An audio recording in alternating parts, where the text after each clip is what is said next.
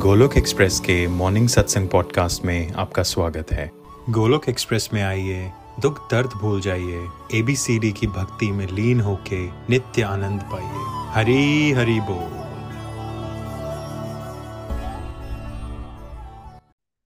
जय श्री कृष्ण चैतन्य प्रभु नित्यानंद, श्री अद्वैता गदाधार श्रीवासदि गौर भक्त वृंदा हरे कृष्ण हरे कृष्ण कृष्ण कृष्ण, हरे हरे।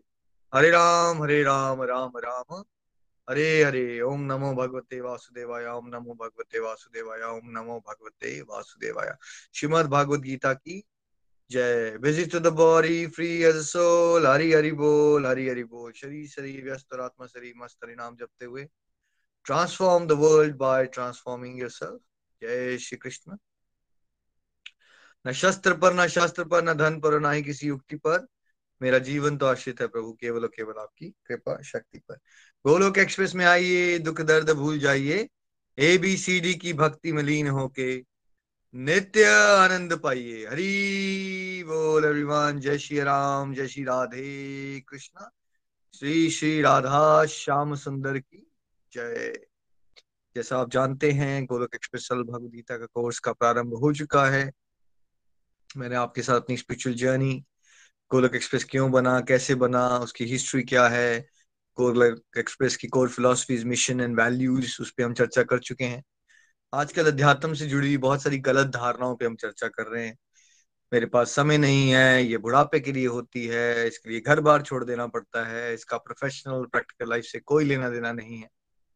और अभी तक हम ये समझ चुके हैं कि अगर हम डिवोशन को प्रायोरिटी बनाएँगे, हर एक चीज़ के लिए हमारे पास समय होता है जिसको हमने प्रायोरिटी पे रखा। और बिकॉज़ हम उसको समझते ही नहीं है, उसके एसेंस को, कि भाई लाइफ का रियल पर्पज ही भगवान के साथ जुड़ना है। इसलिए उस अज्ञानता के कारण हम ऐसी बातें करते हैं।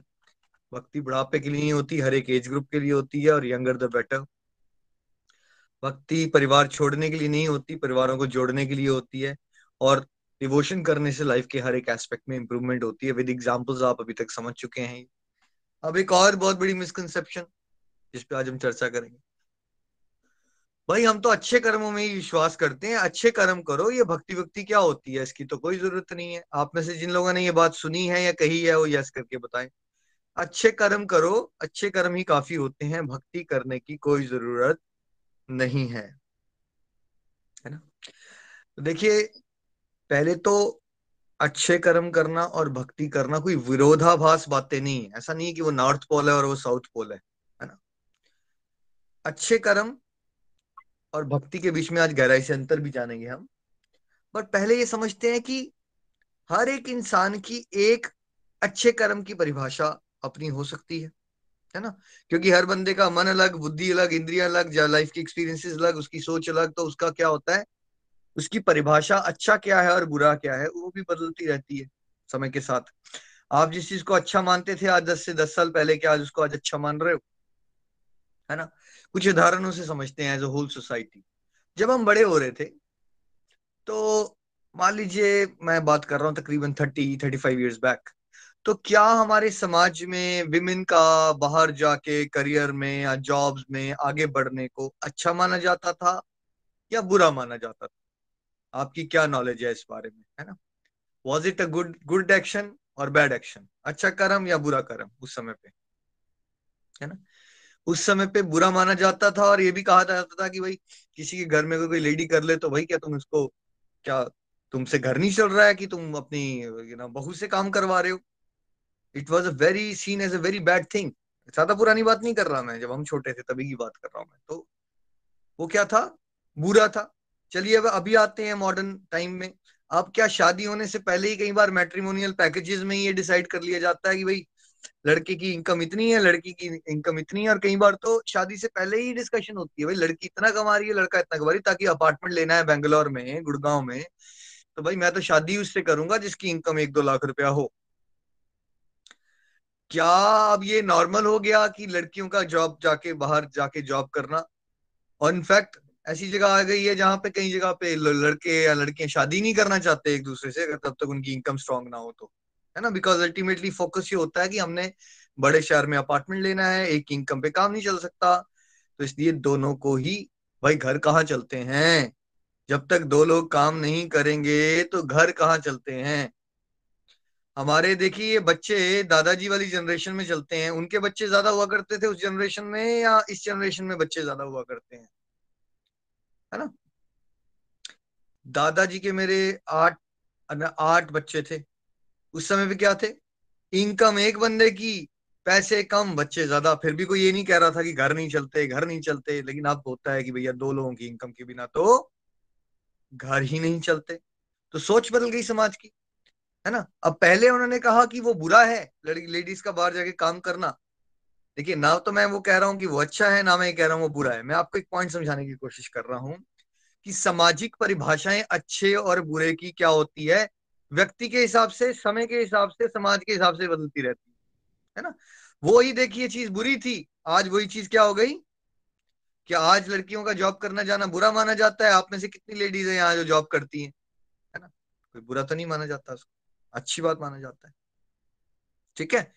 चलिए, अभी वही पंद्रह, बीस, पच्चीस साल पहले चलते हैं, क्या घर में पापा के साथ बैठ के विस्की पीना या बियर पीना बच्चों का नॉर्मल माना जाता था या कोई बुरी बात मानी जाती थी? या हमें तो पापा ने यह बताया था कि जब उन्होंने चाय भी पी रहे थे ना वो, रेडी पे खड़े होके तो उनको छुप के पीनी पड़ती थी कि अगर पिताजी को पता चल गया तो वो भी बड़ी अजीब सी बात हो जाएगी बच्चा चाय पीता है घर के बाहर राइट जब पापा वगैरह बड़े हो रहे थे। ठीक है? वो बुरी बात थी। और लेडीज़ का ड्रिंक लेना, बुरी बात मानी जाती थी या कोई अच्छी बात मानी जाती थी पता चल जाएगी घर की लेडी भी ड्रिंक लेती है तो। अभी चलती है, थोड़ा सा मॉडर्न वर्ल्ड में आते हैं अभी के।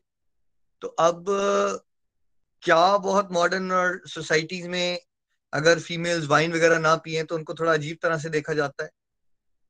क्या ये कॉमनली एक्सेप्टेड है आपकी? इसमें क्या हो गया यार? इक्वल है सब लोग? इंजॉय करो अपनी लाइफ को, है ना? जितना खासकर आप जितनी मॉडर्न और हाई क्लास सोसाइटी में जाओगे, क्या उसको बुरी बात मानी जाएगी कि अगर वाइफ ने या लेडी ने भी ड्रिंक किया है? निमिश जी ने मुझे एक बार बताया कि उनके पास एक मैट्रिमोनियल डिस्प्यूट आ गया। हस्बैंड की कंप्लेन क्या है? ये मॉडर्न नहीं है, ये मेरे साथ पीती नहीं है और पार्टीज़ नहीं करती। है? और वो क्या करना चाहता है? ये भगवत गीता पढ़ती है, भक्ति करती है। वो डाइवोर्स लेना चाहता है उस पॉइंट पे एक बंदा, क्योंकि उसको लगता है, यार, मेरी वाइफ मॉडर्न नहीं है, उसको मैं चाहता हूँ मेरे साथ पार्टीज़ में जाए पब चले और हम बैठ के पिए और ये पीती नहीं है। राइट और वो एक, वो मेन इश्यू बन जाता है उनके बीच का डिवोर्स का। है ना? वो तो भगवान की कृपा है निमिश जी ने उनको समझाया बाद में उनका रिश्ता बच गया। तो क्या आज वो बुरी बात मानी जा रही है? जो लेडीज़ का ड्रिंक करना मैंने दो, एक दो एग्ज़ाम्पल दिए एग्जाम्पल्स बहुत सारे हैं। कहने का क्या मतलब है? कहने का क्या मतलब है? ये जो अच्छा होता है ना और बुरा की परिभाषाएँ होती हैं ये सामाजिक होती है और ये बदलती रहती हैं। हर पर्सन की भी अलग परिभाषा है। इंडिया में जिस चीज़ को फॉर एग्ज़ाम्पल नितिन भैया अभी चंबा में forty three forty three forty four की एज में अपने पापा मम्मा के घर में ही रह रहे हैं। ये बुरी बात है या अच्छी बात है आपके हिसाब से? माँ बाप के घर में ही रहना। फोर्टी थ्री की उम्र में है ना? ये आपने कहा अच्छी बात है। आइए जरा ऑस्ट्रेलियन से पूछे ये बात। ऑस्ट्रेलियन कल्चर में नितिन जी आप यहाँ आके रहे अगर आप किसी को यहाँ बता दो कि आप पेरेंट्स के साथ रहते हो तो ये उनके लिए एबनॉर्मल बात है या नॉर्मल बात है? ये एबनॉर्मल है। एबनॉर्मल है। बुरी बात है वहाँ। एबनॉर्मल है। किचन शेयर कर रहे हो। हैं? मतलब कोई अपनी लाइफ ही नहीं है इंडिपेंडेंस ही नहीं ये एबनॉर्मल बात है। देखिए, अभी एक ही चीज़ है। आपने कहा अच्छी बात है, पर मैंने यहाँ कहा आपको कि भाई ये तो बड़ी अजीब बात है कि एक फोर्टी थ्री ईयर ओल्ड इंसान अपनी पूरी फैमिली को लेके अपने माँ बाप के घर में रह रहा है। ये तो एबनॉर्मल हो गया, ये तो बुरा हो गया। है ना? है ना?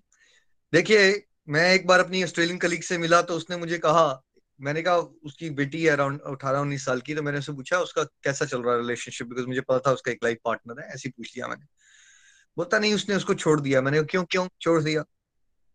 कहती है नो एक तो उससे एज में सात आठ साल बड़ा था प्लस वो बोरिंग था।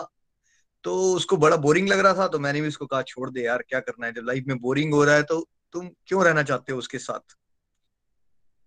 अब ये बताइए, मैं उस समय बड़ा हैरान हुआ। As a mother and as a father क्या आप नहीं आप 19 से 20 साल की लड़की को ये सजेस्ट करना अच्छी बात मानोगे या बुरी बात मानोगे? अगर उसका एक रिलेशनशिप चल रहा है तो उसको बोलना, तुम बोर हो रहे हो तो रिलेशनशिप छोड़ दो। आपने कहा, बुरी बात। बट यहाँ उसको मदर को उसने प्राउडली बताया कि मैंने भी कहा, यार, तुम बोर हो रही हो, ज़िंदगी क्यों बर्बाद कर रही हो अपनी? Just look for another partner तुम अनदर पार्टनर ढूंढ लो। अगर तुम्हारी बन नहीं रही है तो तुम क्यों रहोगी उसके साथ जिसके साथ तुम बोर हो रही हो? क्या वो बुरी कर्म कर रही थी अपने हिसाब से, जो वो मदर मुझे सुना रही थी? है ना? एक बार मुझे एक ऑस्ट्रेलियन फादर मिले, उनके, उनकी बेटी ने हाई स्कूल क्रॉस किया तो वो बड़ा, मैंने कहा, क्या किया आप लोगों ने? बोलता हाई स्कूल की पार्टी थी तो मैंने एक बस हायर कर ली थी और मेरी बेटियों को, बेटी के और सारी फ्रेंड्स को लेके, अठारह बजे को मैंने पब क्रॉल में लेके गया उनको और they were so happy they were so thankful pub crawl क्या होता है? एक पब में पियर पियो फिर उसके बाद दूसरे पब में जाओ, वहाँ बियर पियो और तीसरे पब में जाओ और उसको पब क्रॉल कहते हैं।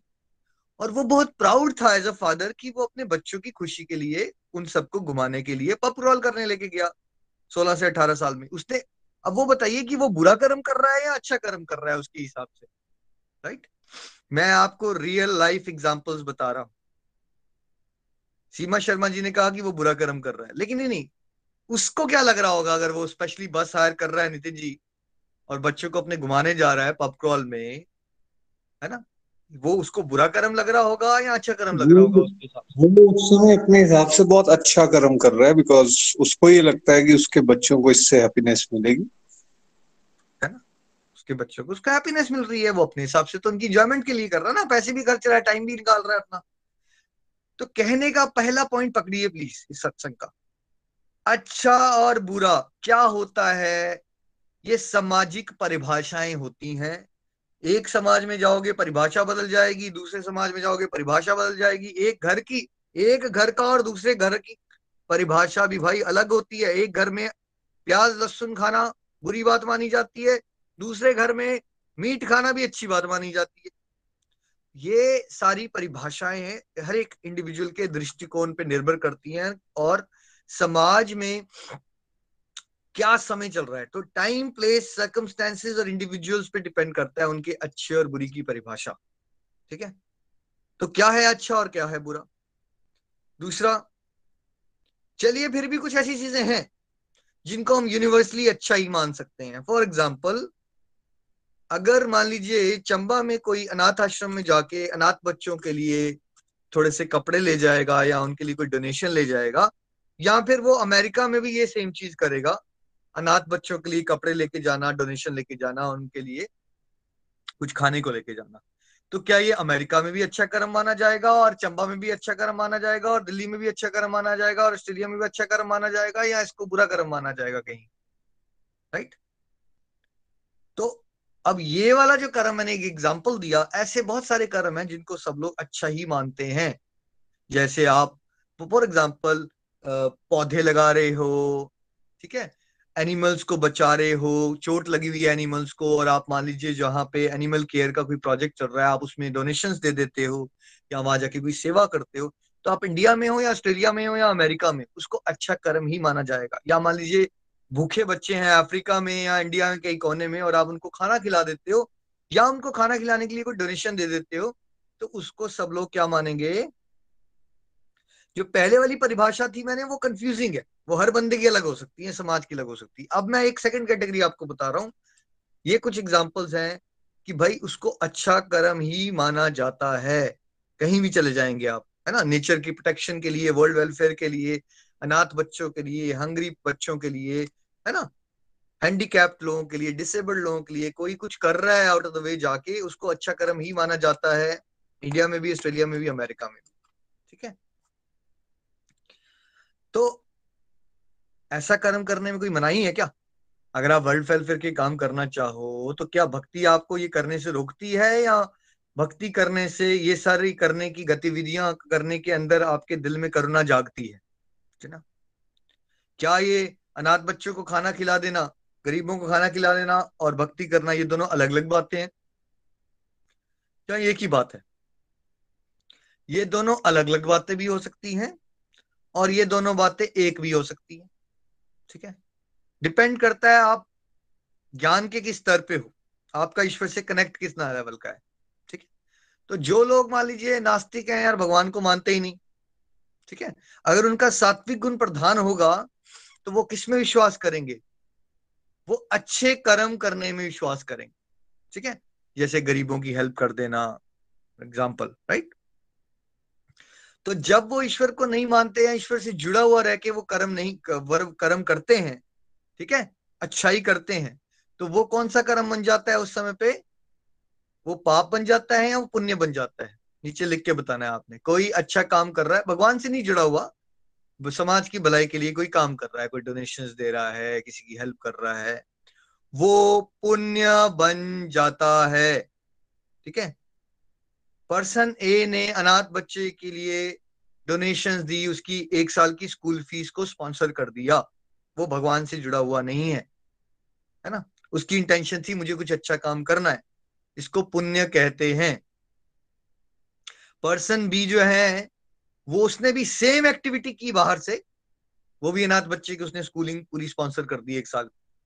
बाहर से सेम है दोनों एक्टिविटियाँ लेकिन ये जो पर्सन बी है ये डिवोटी है, ये भगवान से प्यार करता है और ये समझता है, इसके अंदर निमित मात्र का भाव है कि प्रभु मैं कौन होता हूँ देने वाला? सब कुछ तो आपने दिया, ये तो मेरी ड्यूटी बनती है कि ये जो बाकी भाई बंधु हैं, उनके साथ मैं कुछ शेयर करूँ।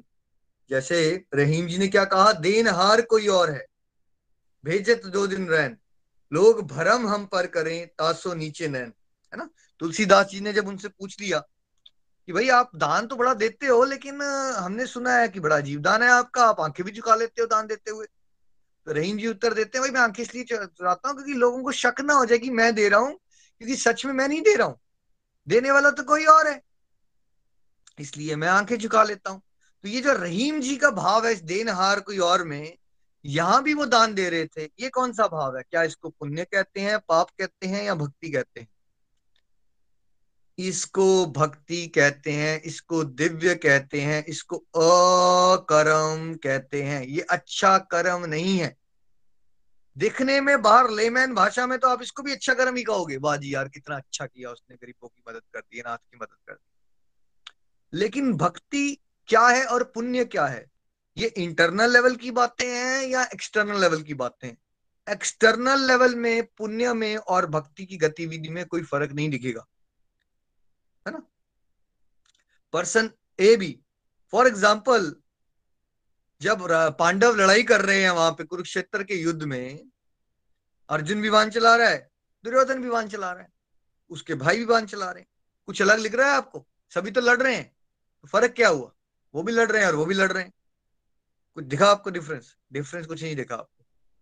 डिफरेंस कहाँ है? इंटरनल लेवल पे कॉन्शियसनेस के लेवल पे, है ना? देखिए, जब कोई अकेले, खाली भगवान से जुड़े बिना अच्छे कर्म करना चाहता है, बुरी बात नहीं होती वो भी, अच्छी ही बात होती है। पाप करने से तो बेटर है या फिर भी या बेटर नहीं है?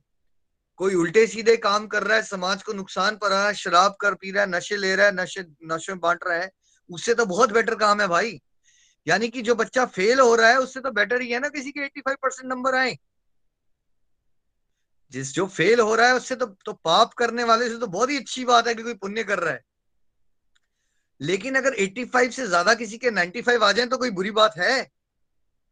अब ये जो आप बोलते हो ना कि अच्छे कर्म ही काफ़ी है, भक्ति करने की कोई ज़रूरत नहीं, ये कोई वैसी बात होगी कि नहीं, मेरे 85 परसेंट आ गए, मैं इससे आगे नहीं जाना चाहता बस। मैं 95 परसेंट नहीं लूँगा, मैं 99 पे नहीं जाऊँगा। अब डिवोशन को ऐड करना मतलब 85 से 95 टू 100 परसेंट वाली जर्नी अच्छे कर्म के अंदर। है ना? तो पाप तो प्रोहिबिटेड है। पाप करने की तो यहाँ बात हो नहीं। रही तो पाप करना मतलब फेल होना मतलब उल्टे सीधे बुरे काम करना, वो तो खत्म हो गई बात, ठीक है? अब बात हो रही है कि पुण्य पुण्य करना बेटर है या पुण्य में भक्ति ऐड करके उसको दिव्य बना लेना बेटर है, इसकी बात हो रही है।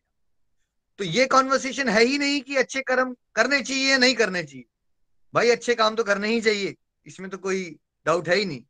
बट क्या अच्छे काम में ही रुक जाना चाहिए या अच्छे कामों में ईश्वर की भक्ति का भाव जोड़ के, सेवा भाव का जोड़ के निमित भाव का भाव जोड़ के, अहंकार का त्याग करके कर लेना चाहिए तो ज़्यादा बेटर हो जाता है। जैसे कि आप में से एक इंसान गरीबों की हेल्प करने निकल जाता है और वो करता है, उसको बड़ा अच्छा लगता है। दूसरा इंसान गरीबों की हेल्प भी करता है, लेकिन वो अपने पापा मम्मा को भी इसमें इन्वॉल्व कर लेता है और अपने पापा मम्मा को थैंक यू भी कर देता है। कि आपने मुझे आज यहाँ तक पहुँचाया तो इस वजह से मैं ये कब कर पा रहा हूँ।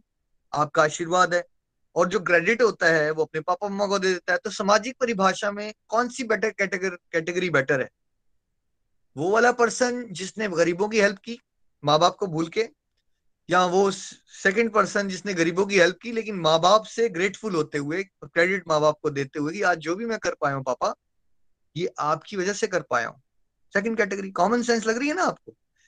तो ये जो पहली कैटेगरी थी, वो वो वाली है जो खाली पुण्य कर्म करना चाहते हैं, लेकिन भगवान से नहीं जुड़ना चाहते। ये कुछ वैसी बात हुई कि आप समाज में अच्छा काम करना चाहते हो, लेकिन आपने माँ बाप को बुला के। दूसरी कैटेगरी कौन सी हुई? जो भगवान के साथ जुड़े रह के अच्छे कार्य करना चाहते हैं, वो भक्ति की कैटेगरी, है ना? देखिए, खाली अच्छे कार्य करना और भक्ति ना करने में अब गड़बड़ क्या है, ये समझते हैं। जब कोई अच्छाई के मार्ग पे चलता है और ईश्वर से नहीं जुड़ा होता तो ये बताइए, जब वो बहुत अच्छा ही करेगा उसको मान सम्मान मिलेगा। मान लीजिए किसी ने हॉस्पिटल बना दिया गरीबों का इलाज हो रहा है फ्री में उसको बहुत नेम फेम मिलेगा। वाह जी वाह क्या बात है जी आप हमारे लिए भगवान है। आप ये बताइए कि वो क्रेडिट किसको देगा? जब वो इंसान भगवान से नहीं जुड़ा है नितिन जी तो क्रेडिट किसको देगा जब उसको मान सम्मान मिलेगा यश मिलेगा? खुद देगा अपनी ईगो को सेटिस्फाई करेगा उसका भी मान बढ़ेगा ट्रैप में फंस जाएगा वो ईगो ट्रैप में। क्योंकि अगर आप भगवान से जुड़े नहीं हो तो नितिन जी ने बिल्कुल सही कहा, आपको इतनी अप्रिसिएशन मिल रही है बिकॉज़ जब आप इतने सारे अच्छे काम करते हो तो भाई ये भी तो हो सकता है ना कि बहुत सारा यश मिले आपको। तो आप भगवान से जुड़े नहीं हो तो आपका यश का क्रेडिट कहाँ जा रहा है? आपकी ईगो के अंदर जा रहा है और ईगो का राक्षस बड़ा होता जा रहा है, अभिमानी होते जा रहे हो आप। पहला ट्रैप चलिए, क्या ऐसा भी हो सकता है कि इंसान अच्छे काम कर रहा है? मान लीजिए किसी की आपने मदद कर दी, लेकिन वो इंसान का दिमाग खराब हो जाए और उसने आपके बारे में कुछ फालतू की बातें करना शुरू कर दी। नितिन जी क्या ऐसा भी हो सकता है या हर बार अच्छे काम करो सब लोग अच्छा ही बोलते हैं? जी नहीं ऐसा भी हो सकता है कि आपको बहुत सारा क्रिटिसिज्म मिले। आप अच्छे काम कर रहे थे मान लीजिए आपने बड़ा हॉस्पिटल बनवा दिया ये वो लेकिन साथ में क्या हुआ आपका कोई दुश्मन था और उसने मीडिया को पैसे दे के एक खबर निकाल दी। ये सब नौटंकी है इनकी ढोंगी है अपना बोलते हैं समाज सेवा बट ये टैक्स बचाने के लिए ये काम करते हैं और इनके हॉस्पिटल में एक छुट्टी कवर निकाल दी। और लीवर निकाल के भी भेज दिया था। क्या ऐसा समाज में हो जाता है जी? आप तो वकील हैं झूठ झूठ मूठ में किसी को फंसा दिया जाएगा उसकी यश No. से जलते हुए। बिल्कुल नॉर्मल है ऐसा होता है। है ना? अब जो इंसान खाली अच्छी काम कर रहा है और ईश्वर से नहीं जुड़ा अब ये बताइए वो निंदा को कैसे हैंडल करेगा जब समाज में उसकी यश कीर्ति की धूल जो जम जाएगी? है ना? क्योंकि वो तो होगा है, समाज है। समाज ही ऐसे के फूलों से तो भरा नहीं है उसमें तो कांटे ही कांटे तो लोग आपको चुभाएँगे ईर्ष्या करेंगे निंदा करेंगे। उस समय खाली अच्छे कर्म करने वाले का क्या होगा? उसका मोराल डाउन हो जाएगा, वो डिमोरलाइज हो जाएगा, वो डिप्रेस भी हो सकता है और साथ साथ में ये भी सोच सकता है, मैं ऐसे लोगों से मिला हूँ, क्या फ़ायदा होता है अच्छे काम करने से? कुछ नहीं मिलता यार। हमने इतना अच्छा किया, देखो हमारे साथ क्या हो गया। और वो फिर अच्छे काम के रास्ते से भटक भी सकता है बिकॉज़ उसको क्रिटिसिज्म लेना पड़ा। तो यानी कि अगर उसको अप्रिसिएशन मिलेगी तो उसकी ईगो बढ़ जाएगी और उसको क्रिटिसिज्म मिलेगा तो वो डिप्रेस हो सकता है डिमोरलाइज हो सकता है है ना? तो अनस्टेबिलिटी की लाइफ है ये। और आगे चलते हैं जब शरीर छोड़ता है इंसान जिसने पुण्य कर रखे हैं बहुत क्या उसको भगवत धाम की प्राप्ति हो जाती है नितिन जी? क्या भगवत धाम जी- पाता है?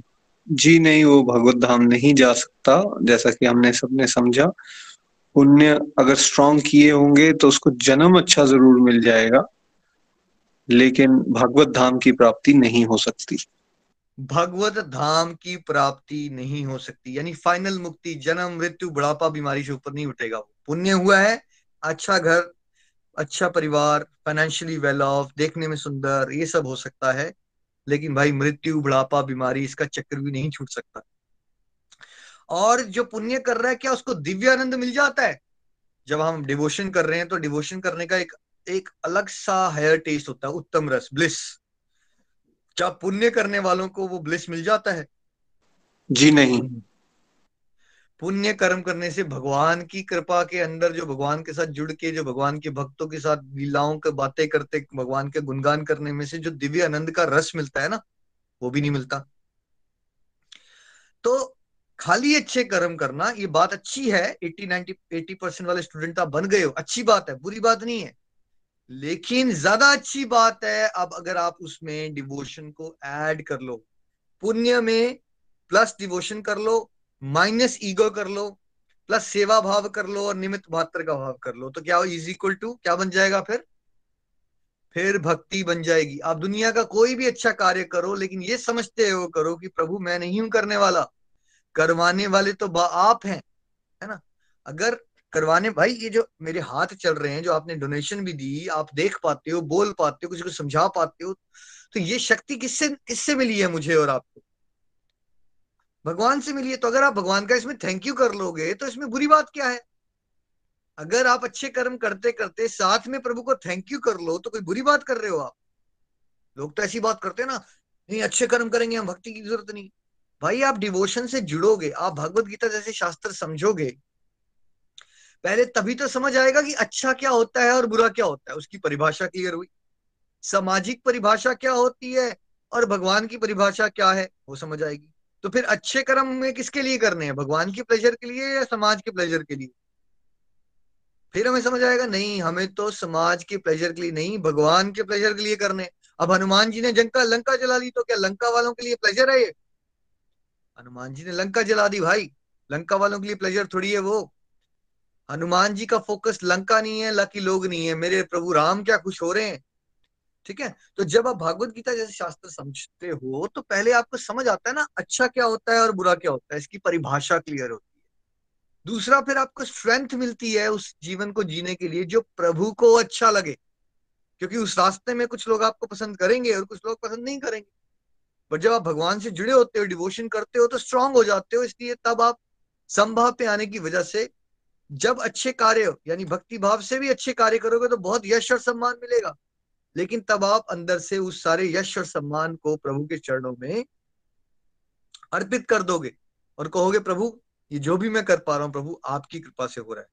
वो भजन वाले भाव में आ जाओगे आप। मेरा आपकी कृपा से सब काम हो रहा है। करते हो तुम कन्हैया, मेरा नाम हो रहा है। ये वाली फीलिंग आ जाएगी आपको। कृपा कृपा शक्ति पे निर्भर। जो मैंने स्टार्टिंग में मैं क्या बोलता हूँ आपको? न शस्त्र पर, ना शास्त्र पर, ना धन पर, और ना ही किसी युक्ति पर। मेरा जीवन तो आश्रित है प्रभु, केवल और केवल आपकी कृपा शक्ति पर। कृपा शक्ति पे मैं निर्भर हूँ। मेरे अंदर कोई योग्यता नहीं है। मैं जो भी कर पा रहा हूँ प्रभु, आपकी कृपा है। मैं निमित मात्र हूँ। मुझे और सेवा देना प्रभु, मैं आपका सेवक ये भाव आएगा तो विनम्रता बनी रहती है। तब भगवान आपको माध्यम बनाते हैं और आपसे बहुत बढ़िया बढ़िया समाज के लिए कार्य हो जाएँगे, लेकिन अंदर से आपका अहंकार नहीं बढ़ेगा। तो अहंकार से डिवाइन प्रोटेक्शन कैसे मिली? अच्छे कर्म करते समय, जब ने ईश्वर की शरण ले ली। चलिए अब अच्छे कार्य करते करते भक्ति भाव में निंदा चुगली आ गई। लोग आपके बारे में अनाप शनाप बोलना शुरू हो गए। मदर टेरेसा ने कहा है, जब आप भगवान के लिए सेवा भाव से कार्य करते हो, बहुत सारे लोग हमेशा आपकी डाउन इंटेंशंस को डाउट करेंगे, कुछ ना कुछ अनाप शनाप बोलेंगे बट भूल जाओ उनको बिकॉज़ याद रखो ये आप किसके लिए कर रहे थे? आप भगवान के लिए कर रहे थे। जब आपने किसी के लिए किया नहीं तो आपने अगर यश से अटैचमेंट नहीं बनाई हुई तो अब यश से भी आपकी डिटैचमेंट हो जाएगी। समझिए इस बात को। यश से अटैचमेंट बनाई है तो फिर निंदा चुगली से भी अटैचमेंट होगी आपकी। जब निंदा होगी ना आपके बारे में या चुगली करेगा कोई आपके बारे में, चुभेगा अंदर जाके वो सीधा। क्योंकि यश से चिपके हुए हो ना आप। जब आपने यश से चिपके नहीं हो, आप प्रभु के प्यार से चिपके हो तो प्रभु का प्यार ही है। ठीक है प्रभु, आप चाहते थे इस समय मुझे यश देना बट आप ये भी चाहते थे कि मेरा अहंकार ना बढ़ जाए तो आप यश दे दिया। ये तो मेरा डिपार्टमेंट ही नहीं है। तो जब हम अच्छे कर्म, भक्ति भाव में रह के, सेवा भाव से निमित मात्र के भाव से करते हैं तो चाहे हमें यश मिले चाहे हमें अपयश मिले, चाहे गालियाँ मिले या तालियाँ बजे, दोनों ही केस में हम संभाव में रहते हैं और विनम्रता वाले कॉन्सेप्ट को लूज नहीं करते। और जो अल्टीमेटली हमारे माध्यम से कार्य जो होने हैं प्रभु कृपा से, वो कार्य में हम रुकेंगे नहीं डिमोरलाइज नहीं हो जाएँगे बिकॉज़ समाज ने कुछ कह दिया।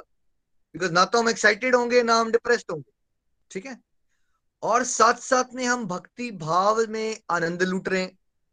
और साथ साथ में भाई शरीर तो सबको छोड़ना ही एक दिन। साथ साथ में जो हमारे लाइफ का हाईएस्ट पर्पज है, भगवत धाम की प्राप्ति करना, भगवत प्रेम की प्राप्ति करना, वो भी तो हो रहा है ना डिवोशन करने से। एक इंसान खाली गरीबों की हेल्प करता रहा, लेकिन भक्ति भाव नहीं है ना उसमें तो उसका जो सोल का रियल पर्पज है सुपर सोल से प्रेम करना, वो प्रेम थोड़ी डेवलप हो जाएगा उसको। वेरेज अगर वही गरीबों की हेल्प वो भक्ति भाव में रहते करता है तो गरीबों की हेल्प भी हो जाती है, लेकिन एट द सेम टाइम उसका जो लाइफ का रियल पर्पस है, परमात्मा से कनेक्ट होना, परमात्मा से लव को डेवलप करना, वो भी अचीव हो जाता है। तो पुण्य करना ऑफकोर्स पाप करने से बहुत बेटर होता है।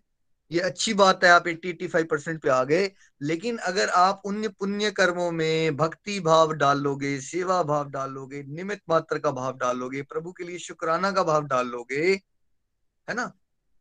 फिर ईगो का अहंकार का त्याग कर दोगे तो ये भक्ति बन जाता है और ये टॉप मोस्ट लेवल की स्टेज है। तो हमें क्या 80 परसेंट वाले स्टूडेंट रहना है या हमें 95 परसेंट या 100 परसेंट वाले स्टूडेंट बनना है?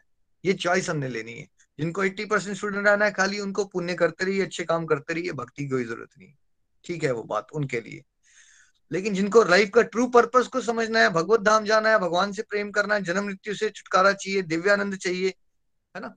और हंड्रेड परसेंट वाले स्टूडेंट बनना है, उनको पुण्य के साथ साथ डिवोशन को अपने जीवन में उतारना है। श्रीमद भागवत गीता की जय।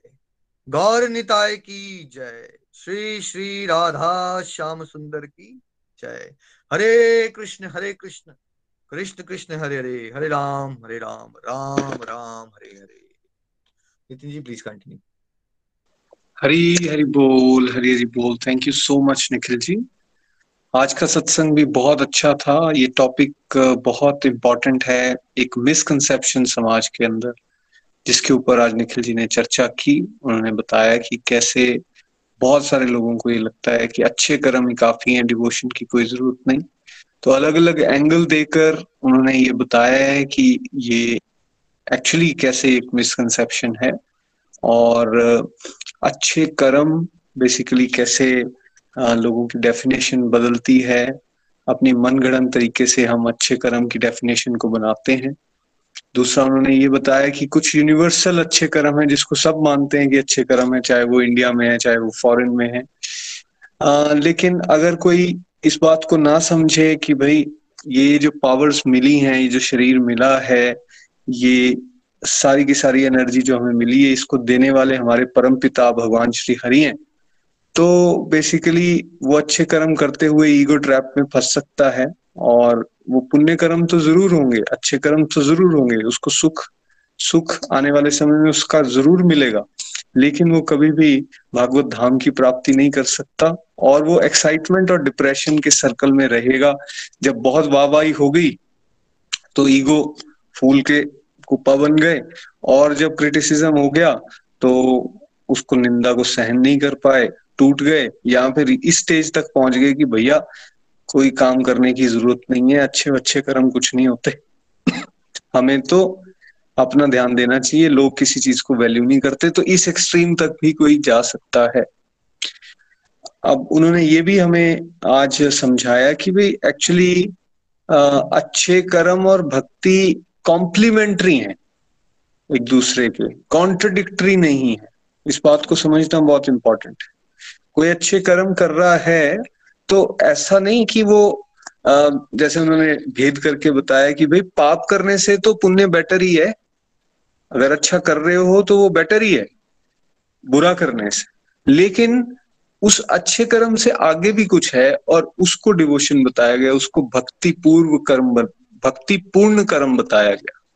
और ये बात बिल्कुल जुड़ती है चैप्टर पाँच श्रीमद भागवत गीता आप पढ़ेंगे आने वाले समय में। अर्जुन ये क्वेश्चन पूछते हैं, क्योंकि चैप्टर थ्री में भगवान कर्म योग की बात बताते हैं अर्जुन को, और कर्म को फोकस करने के लिए उसको प्रेरणा देते हैं।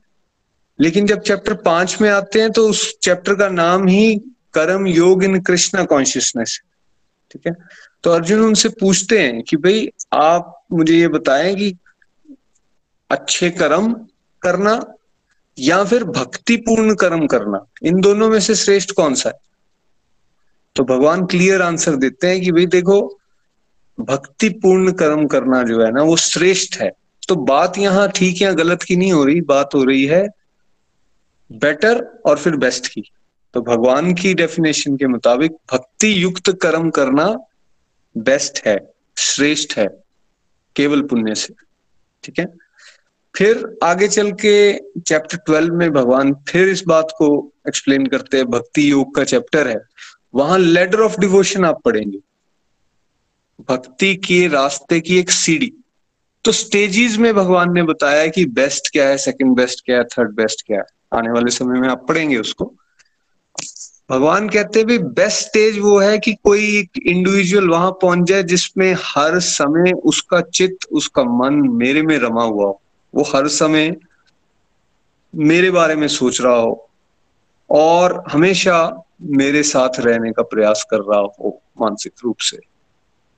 तो वो स्टेज जहाँ भगवान से प्यार हो गया किसी को this is the best stage consider की गई कोई भी एक्शन व्यक्ति ले रहा है, लेकिन उस समय, हर समय उसके कॉन्शियसनेस में ये है, उसके जहन में ये चल रहा है कि यार, ये लाइफ हमें ना भगवान ने दी हुई है और ये इसलिए दी है कि मुझे अपने कनेक्शन को भगवान के साथ स्ट्रांग करना है और वो स्ट्रांग ऐसे हो सकता है कि मैं उनकी किस तरह से सेवा करूँ। और वो रास्ते खोजता है कि हर एक्शन मेरा प्लीजिंग टुवर्ड्स लॉर्ड हो, ताकि मेरा कनेक्शन स्ट्रांग हो सके। तो बहुत सारे ऐसे एग्ज़ाम्पल जैसे मीराबाई हैं, गुरु नानक देव जी हैं, या बड़े बड़े संत तुलसीदास जी रहीम जी कबीर दास जी इस तरह के जो संत रहे ये कौन लोग हैं? ये वो लोग हैं जिनको भगवान से प्रेम हो गया हुआ है। दिन रात उठते बैठते सोते जागते जो भी वो का, काम कर रहे हैं वो डिवोशन ही है। भगवान कह रहे हैं this is the best stage लेकिन फिर कहते हैं अगर कोई ऐसा नहीं कर पा रहा तो उसे क्या करना चाहिए? वो कहते हैं भक्ति के विधि विधानों को फॉलो करो। अगर ऐसा नहीं कर पा रहे हो तो धीरे धीरे जब आप रूल्स एंड रेगुलेशन को फॉलो करोगे, डूज एंड डोंट्स को फॉलो करोगे तो आपके अंदर भगवान के लिए वो प्रेम जागृत हो जाएगा, जो अभी नहीं है। डूज एंड डोंट्स, फिर उन्होंने एक्सप्लेन किया, क्या है? भाई नाम जाप करना, सत्संग करना, भोग लगाकर भगवान को प्रसाद ग्रहण करना, ठीक है? पॉजिटिव सोसाइटी में रहना, जहाँ भगवान के नाम का, रूप का गुणगान हो रहा हो, ठीक है? ये वाली एक्टिविटीज़ को करना और फिर कुछ चीज़ों से परहेज करना, जैसे कि बुरी कंपनी में बैठना डिस्ट्रक्टिव एक्टिविटीज़ करना, नशे करना, चुगली निंदा करना, इन सब चीज़ों से अपने आप को बचाना, जुआ खेलना, शराब पीना इत्यादि इत्यादि, ठीक है? तो जब इन पे कोई प्रैक्टिस करेगा तो भगवान कहते हैं, फिर उसके अंदर वो भाव आएगा, जिससे वो हायर स्टेज पर पहुँच सकता है दैट मीन्स भगवान के लिए प्यार हो गया। फिर कहते हैं, अगर कोई ये भी कोई नहीं कर सकता तो एटलीस्ट फिर मेरे लिए कर्म करना सीखे. तो यहाँ भी भगवान ने क्या बोला? मेरे लिए कर्म करो. दैट मीन्स कोई लंगर लगवा रहा है भगवान के लिए, कोई मंदिर को साफ़ कर रहा है, कोई भगवान के लिए कपड़े तैयार करवा रहा है मतलब सारी वो एक्टिविटीज़ जिसमें भगवान सेंटर में ठीक है, आप अभी माला नहीं कर पा रहे हो, ठीक है, आप डायरेक्ट सत्संग को एंजॉय नहीं कर पा रहे हो, लेकिन आप सपोर्टिव एक्टिविटीज़ कर देते हो। आपके शहर में कोई कीर्तन की टीम आई है, आप उनके लिए कोई हॉल अरेंज कर देते हो फैसिलिटेट कर देते हो ऑर्गेनाइज कर देते हो कि किस जगह पर बैठ के भाई कीर्तन हो सकता है, ठीक है? उस तरह की एक्टिविटीज़ में अगर आप इन्वॉल्व भगवान, इसको थर्ड कैटेगरी में रखा। उसके बाद आता है क्या? बोलते हैं, ये भी नहीं कर सकता है कोई तो फिर भैया कर्म करो और फल की इच्छा मत करो। तो ये जो स्टेज है ना, ये फोर्थ कैटेगरी में आती है, जिसको समाज में नॉर्मली कह दिया जाता है कि अच्छे कर्म ही काफ़ी हैं। तो अच्छे कर्म को भगवान ने भी बोला है, ये भी डिवोशन की सीढ़ी का एक पायादान है। लेकिन ये चौथी स्टेज है, चौथी, चौथे नंबर पर। इसके ऊपर तीन स्टेजेस और भगवान ने बताई हैं। लेकिन जब अज्ञानता होती है तो व्यक्ति सोचता है कि बस अच्छा कर्म करो, इससे ऊपर जाने की हमें ज़रूरत नहीं है। इसलिए हमें समझना है ये कॉम्प्लीमेंट्री है। कोई अच्छा कर्म कर रहा है प्लस उसके अंदर ये भाव जोड़ना शुरू कर दे, फल की इच्छा को डिलीट करे कि मुझे यश मिलेगा, मुझे कीर्ति मिलेगी, मेरी सब वाह वाही करेंगे। ये अटैचमेंट्स है ना बनी, इसको डिलीट करे और उसके अंदर ऐड क्या भावना करे? भाई, भगवान ने मुझे सब कुछ दिया है। अगर मैं अच्छा कुछ आज कर भी रहा हूँ तो ये भगवान की ही कृपा शक्ति है। इसके बिना कुछ और नहीं। निमित मात्र से जब कोई काम करना शुरू करेगा तो धीरे धीरे उसकी प्रमोशन होना शुरू हो जाएगी। तो इसलिए बिल्कुल क्लियरली हमें समझना है कि ये अच्छे कर्म कोई करता रहे, उसमें डिवोशन को ऐड कर दे, आने वाले समय में वो शुद्ध भक्ति बन सकती है। लेकिन अगर कोई अच्छे कर्म करता रहे और भगवान के साथ ना जुड़े क्रेडिट भगवान को ना दे माता पिता का एग्ज़ाम्पल निखिल जी ने दिया, अगर कोई ऐसा ना करे तो वो ईगो ट्रैप में फंस सकता है और उसका पतन हो सकता है। तो हम सबको इस बात को बड़ा क्लियरली समझने की ज़रूरत है। और स्टैंडर्ड्स वो बनाने हैं हमें जो भगवान ने सेट की। क्योंकि शुरू में ही निखिल जी ये बता चुके हैं कि हम पे आएगी ना बात अच्छे और बुरे की तो हम तो बदल जाते हैं एक मिनट के अंदर। और कई एग्ज़ाम्पल देकर उन्होंने बताया, तीस साल पहले क्या सिचुएशन थी, आज क्या सिचुएशन है, या हमारे देश में क्या सिचुएशन है और दूसरे देशों में क्या सिचुएशन है? बिकॉज़ इंसान अगर मन के हिसाब से जीवन जी रहा है ना, और ये मान के जी रहा है कि मैं एक शरीर हूँ तो फिर वो जो उसको कंफर्टेबल लगता है, उसको वो अच्छा बना लेता है। हमें उसको सही मानना है जो भगवान कह रहे हैं, जो हमारे मन को अच्छा लग रहा है, अगर उसको फॉलो करना शुरू कर दिया, उसी को मन गढ़ंत जीवन बोलते हैं। और मन गढ़ंत जीवन जी के स्क्रिप्चर्स के बेस पे अगर जीवन नहीं जिया तो बेसिकली हम पतन की तरफ़ जा रहे हैं। ऑल दो दिख रहा होगा वो अच्छा किसी को करता हुआ बट वो ज़्यादा देर से स्टेन नहीं कर पाएगा। इसलिए हमें भगवान के साथ जुड़कर जो राइट right नॉलेज है, उसको अपने जीवन में उतारने की कोशिश करनी है। Yes it takes time but Krishna कह रहे हैं, कोई बात नहीं, आप छोटे छोटे स्टेप्स लेते रहो, आप धीरे धीरे वहाँ पे पहुँच जाओगे। ये डुएबल है, ऐसा नहीं कि ऐसा कोई नहीं कर सकता, किया जा सकता है। तो इसलिए बार बार हम सत्संग के माध्यम से कहते हैं let's be very thankful to lord उन्होंने हमें ये दिन दिया। एक और दिन हम नींद से उठे, देख देख पा रहे हैं इस दिन को। We should be very thankful to lord हमें हवा, पानी या अलग तरह के रिसोर्सेस भगवान ने दिए हैं। We should be very thankful to lord इतने अच्छे परिवार हमें मिले हैं। हमें घर मिल गए हैं। हम बोल पाते हैं, सुन पाते हैं, देख पाते हैं। We should be very thankful to lord कि हमें इतना बढ़िया घर बैठे सत्संग मिल रहा है, हमें राइट नॉलेज मिल रही है और हमें मौका मिल रहा है कि हम इसे अपने जीवन में उतार सकें। तो कृतज्ञता के भाव को लेकर आएँगे। भगवान कहते हैं, दीनहीन के लिए मैं सबसे पहले आता हूँ। तो दीनहीन बनने की कोशिश करनी है, इसलिए ईगो ट्रैप से बचने का प्रयास करना है। Thank you so much everyone Hare Krishna Hare Krishna. Krishna Krishna, Hare Hare. Hare Ram Hare Ram Ram Ram, Hare Hare. आइए अब चलते हैं हमारे प्रेयर सेगमेंट की तरफ़। प्रीति जी हमारे साथ हैं। हरी हरी बोल, प्रीति जी। हरी हरी बोल एवरीवन हरी हरी बोल। बहुत ही ब्यूटीफुल रहा आज का सत्संग। हरी हरी बोल। चलिए प्रेयर्स की तरफ़ चलते हैं। सबसे पहले प्रेयर हमें गौतम जी की गुड हेल्थ के लिए करनी है। नेक्स्ट प्रेयर हमें नीलू जी की फैमिली के लिए करनी है। नेक्स्ट प्रेयर हमें सुषमा शर्मा जी की गुड हेल्थ के लिए करनी है, मनीषा जी की गुड हेल्थ के लिए हमें प्रेयर्स करनी है। इसके अलावा शीतल सुखीजा जी हैं, उनके फादर की गुड हेल्थ के लिए हमें प्रेयर्स करनी है। Hare Krishna Hare Krishna, Krishna Krishna, Hare Hare Hare Ram Hare Ram. Ram Ram, Hare Hare. Busy through the body free as a soul Hari, Hari बोल, हरी, हरि बोल। हरी हरी बोल। निर्मल महाजन जी की मदर के लिए भी प्रेयर्स और सभी के लिए prayers Hare Krishna Hare Krishna Krishna Krishna, Hare Hare Hare Ram Hare Ram Ram Ram, Hare Hare.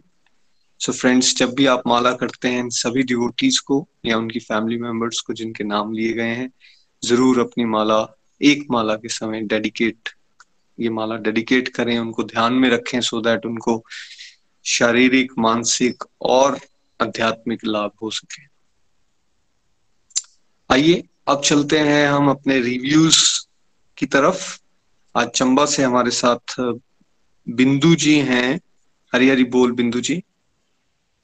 हरी बोल हरी बोल हरी बोल एवरीवन हरी हरी बोल। मेरा नाम बिंदु। मैं डिस्ट्रिक्ट चंबा से बिलोंग करता हूँ और डिस्ट्रिक्ट शासन कोर्स में मेरी क्लैरिकल जॉब है। तो आज जो भी हमें निखिल जी ने बताया, जो भी हमें समझाया कि अगर आप अच्छे कर्म करते हो और भक्ति नहीं कर रहे हो तो उससे हमें क्या होता है और अगर हम अच्छे कर्म कर रहे हैं, अगर साथ साथ में भक्ति भी कर रहे हैं तो उससे हमें क्या मिलता है? तो जैसे बोलते हैं कि पुण्य और भक्ति में जो अंतर होता है कहीं ना कहीं बीच में, वो अंतर अच्छे कर्म और भक्ति भाव से किए हुए कर्मों में भी वो अंतर रहता है। मैं शुरू करूँगा एक उदाहरण से कि मुझे आज भी याद है, जब मैंने डिवोशन को शुरू नहीं किया हुआ था तो एक बार क्या था कि जब मैं अपने ऑफ़िस में ही काम कर रहा था तो कई बार क्या होता है ना कि काम का वर्ड इतना ज़्यादा हो जाता है कि आपको पता नहीं चलता कि कौन सा काम आप कब करेंगे, कब आप किसको अपने स्टार्ट करना है, किसको अपने खत्म करना है। आप नहीं समझ पाते किसी भी चीज़ को। तो कुछ इसी तरह से था कि मतलब इतना वर्डन महसूस करता था मैं काम का कि ऐसा नहीं था कि मैं काम नहीं कर रहा था। मैं उसी कैटेगरी में आता था कि हाँ मैं अभी अच्छे कर्म कर रहा हूँ। मुझे लगता था कि मैं अच्छे कर्म कर रहा हूँ। तो एक बार क्या हुआ कि मैं काम कर रहा था तो एक बार पता नहीं दो तीन काम इकट्ठे आ गए तो उसमें मुझे ना एक थोड़ा सा एक गुस्सा आ गया। यार भाई मैं तो इतना ईमानदारी से भी काम कर रहा हूँ, ना टाइम से भी आ रहा हूँ, सब कुछ कर रहा हूँ, लेकिन फिर भी जो वो आप गुस्सा कर रहे हो क्या मैं ये काम ना करूँ पहले, या उनका काम पहले कर रहा हूँ यानी कि पता नहीं चलता किस काम को पहले प्योरिटी देनी है, ठीक है? तो नितिन जी साथ में बैठे हुए थे, क्योंकि नितिन जी का ऑफ़िस और हमारा ऑफ़िस इकट्ठे इकट्ठे तो नितिन जी ने कह भी दिया था मुझे एक बार कि, भाई, क्या हुआ तुझे? कि बिंदु, तुझे क्या हुआ? क्यों गुस्सा कर रहा है तू? तो मुझे आज भी वो याद है कि मैंने कहा था, सर, मैं देखो, ऐसे काम कर रहा हूँ, मैं ईमानदारी से काम कर रहा हूँ, लेकिन फिर भी मतलब कि ये कह रहे हैं कि, भाई, ये मेरा काम पहले करो। तो अब मुझे तो सिस्टम से करना जब एक काम खत्म करूँगा मैं, तभी तो मैं नेक्स्ट कर पाऊँगा ना। तो जब डिवोशन को उतारा तो आज मुझे इस चीज़ की समझ आ रही है कि एक्चुअल में ऐसा नहीं होता कि आप कौन सा काम कब कर रहे हो और किस काम को अपने पहले करना है बाद में करना है। हाँ, जब हम नॉलेज लेते हैं जब जैसे मैंने जब मैं गोल एक्सप्रेस के साथ जुड़ा 2015 में तो उसके बाद जब धीरे धीरे धीरे धीरे मैंने नाम जाप करना भी शुरू कर दी माला करना भी शुरू कर दी तो धीरे धीरे सारी चीज़ें समझ आना शुरू हो गई। ये समझ आना शुरू हो गया कि जितना भी फॉल्ट था जितनी भी कमी थी हमारे अंदर थी। अंदर क्यों थी? क्योंकि देखो, अगर मैं अच्छे कर्म कर रहा था तो उसमें मैं कहा फंस रहा था? मैं फंस रहा था अपनी ईगो में। मैं अपने अहंकार में फंस रहा था कि मैं कर रहा हूँ, मैं बड़ा बेस्ट कर रहा हूँ। लेकिन आज खुद को खुद को जब एसेस करता हूँ तो मुझे खुद को शर्म आती है देखकर मैं किस कैटेगरी में था कि मैं कर रहा हूँ? है ना, मैं कौन होता हूँ करने वाला? जो भी कर रहा है, वो भगवान कर रहे हैं, है ना? तो गुस्सा आने का कहीं ना कहीं सबसे बड़ा कारण मुझे लगता है कि ये भी एक कारण होता है जिसकी वजह से हमें गुस्सा आता है। क्यों? क्योंकि आप एक्सेप्टेशन बना लेते हो? किसके साथ एक्सेप्टेशन आपको लगता है कि मैं ये काम कर रहा हूँ, मुझे यहाँ से ये फल मिलेगा या मुझे वहाँ से वो फल मिलेगा, मैं, मैंने जो उसके लिए इतना कुछ किया तो ये क्या है? ये सारी अटैचमेंट है ना? अटैचमेंट हो रही है हमारी अटैचमेंट किस चीज़ के साथ हो रही है? अटैचमेंट हो रही है हमारी फलों के साथ। रिज़ल्ट के साथ हम अटैचमेंट कर रहे हैं। अटैचमेंट कब होती है? एक इंसान को अटैचमेंट जब, तब होती है जब वो अच्छे कर्म करता है। क्यों? क्योंकि अच्छे कर्म इंसान क्या सोचता है? यार मैं दान दे रहा हूँ, मैंने दान इसलिए दे रहा हूँ ताकि चलो मैंने अगर वहाँ पे हंड्रेड रुपीज़ दान दिया, प्रभु मुझ पर कृपा करेंगे, वो मुझे ज़्यादा दे देंगे। तो ये क्या है? ये एक्सेप्टेशन है ना? हम मांग रहे हैं कि भाई मुझे भी इतना मिले, मुझे भी इतना मिले, है ना? तो ये सब हम अटैचमेंट के बेस पे करते हैं और जब आप किसी के लिए कुछ अच्छा भी कर लेते हैं ना तो कई बार ऐसा हुआ कि हमने भी जो है वो किसी के लिए कुछ अच्छा कर दिया, है ना? आप किसी के लिए अवेलेबल रहे, आपने किसी के लिए जो है वो, है ना? होता नहीं बार कि आप किसी के लिए अवेलेबल भी रहते हैं, किसी के लिए कुछ अच्छा भी कर देते हैं। तो फिर उसमें दुख आने का बड़ा कारण रहता है। दुख आने का कारण क्या होता है? दुख आने का कारण भी ये अटैचमेंट है। ठीक है? क्योंकि अटैचमेंट हो गया आपकी फलों के साथ, क्योंकि आपको तो लग रहा है कि भाई मैं तो उसके लिए बड़ा कुछ कर रहा हूँ। लेकिन भक्ति भाव करने से, भक्ति भाव मतलब जब आप कर्म करते हो, भक्ति के साथ जुड़ के कर्म करते हो, भगवान के साथ जुड़ के कर्म करते हो ना तो एक इंसान क्या होता है? एक इंसान हमेशा स्टेबिलिटी की तरह बढ़ता है। एक ना एक इंसान को एक स्टेबिलिटी मिलती है। आस्ते आस्ते ना उसे लगता है कि यार देखो, प्रभु ने हमें ये ड्यूटी दी हुई है, भगवान ने हमें ये ड्यूटी दी, हमने वो ड्यूटी करनी है। हमने वो कर्म करना है। हमारा इतना फोकस है। बाकी अब क्या मिलेगा, क्या नहीं मिलेगा, ये किसके हाथ में है? ये सब भगवान के हाथ में, सब प्रभु के हाथ में है। आप उसमें कुछ भी नहीं कर सकते। अगर आप चाहो कि आप ही ने सब कुछ करना है या आप ही सब कुछ कर लो, नहीं। क्योंकि निखिल जी ने बड़ी बार सत्संग में भी ये भी कहा हो कि हम सब खुद को कंट्रोलर मानते हैं। हम बोलते हैं कि हम कंट्रोलर हम कंट्रोल करने वाले हैं। तो हम कंट्रोलर कहाँ से हुए? कंट्रोलर तो भगवान हुए। हाँ जब, तब तक ठीक है, जब तक आप भक्ति में नहीं जुड़े हो तब तक तो हमें लगता है वाक्य में आप कंट्रोलर हो, आप ही सब कुछ कर रहे हो तब आपको लगता है है ना? या सब कुछ हमारे हिसाब से करे, तब। लेकिन जब आप डिवोशन पे आगे बढ़ोगे तो एक्चुअल में हमें हर चीज़ का पता चल रहा है। हम हम कंट्रोलर नहीं है, हम कोऑपरेटर है। भगवान ने हमें ड्यूटी दी हुई है, प्रभु ने हमें ड्यूटी दी हुई है तो हमने वो ड्यूटी करनी है। ईमानदारी से वो ड्यूटी करनी है।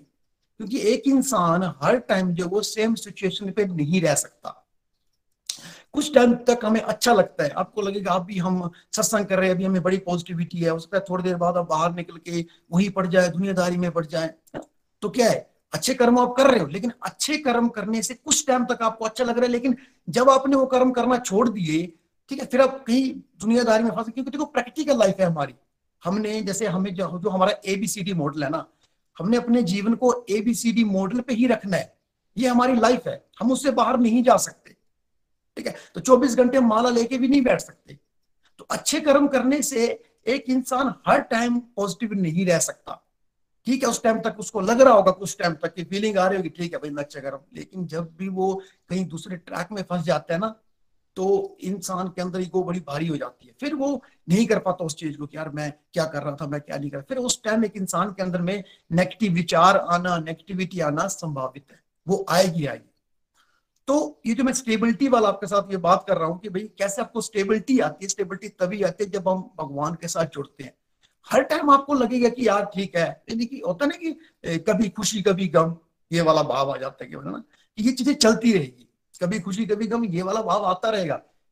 कब आप स्टेबिलिटी की तरफ़ बढ़ोगे? जब आप डिवोशन को उतारोगे अपने जीवन में। जब डिवोशन को हम उतारते हैं ना तो हम दूसरी तरफ़ बढ़ते हैं। चाहे ताली मिले, चाहे गाली मिले। हमने रहना है भाई स्टेबल हमने रहना है, हमारी ड्यूटी है, हमारा फोकस है कर्म करना।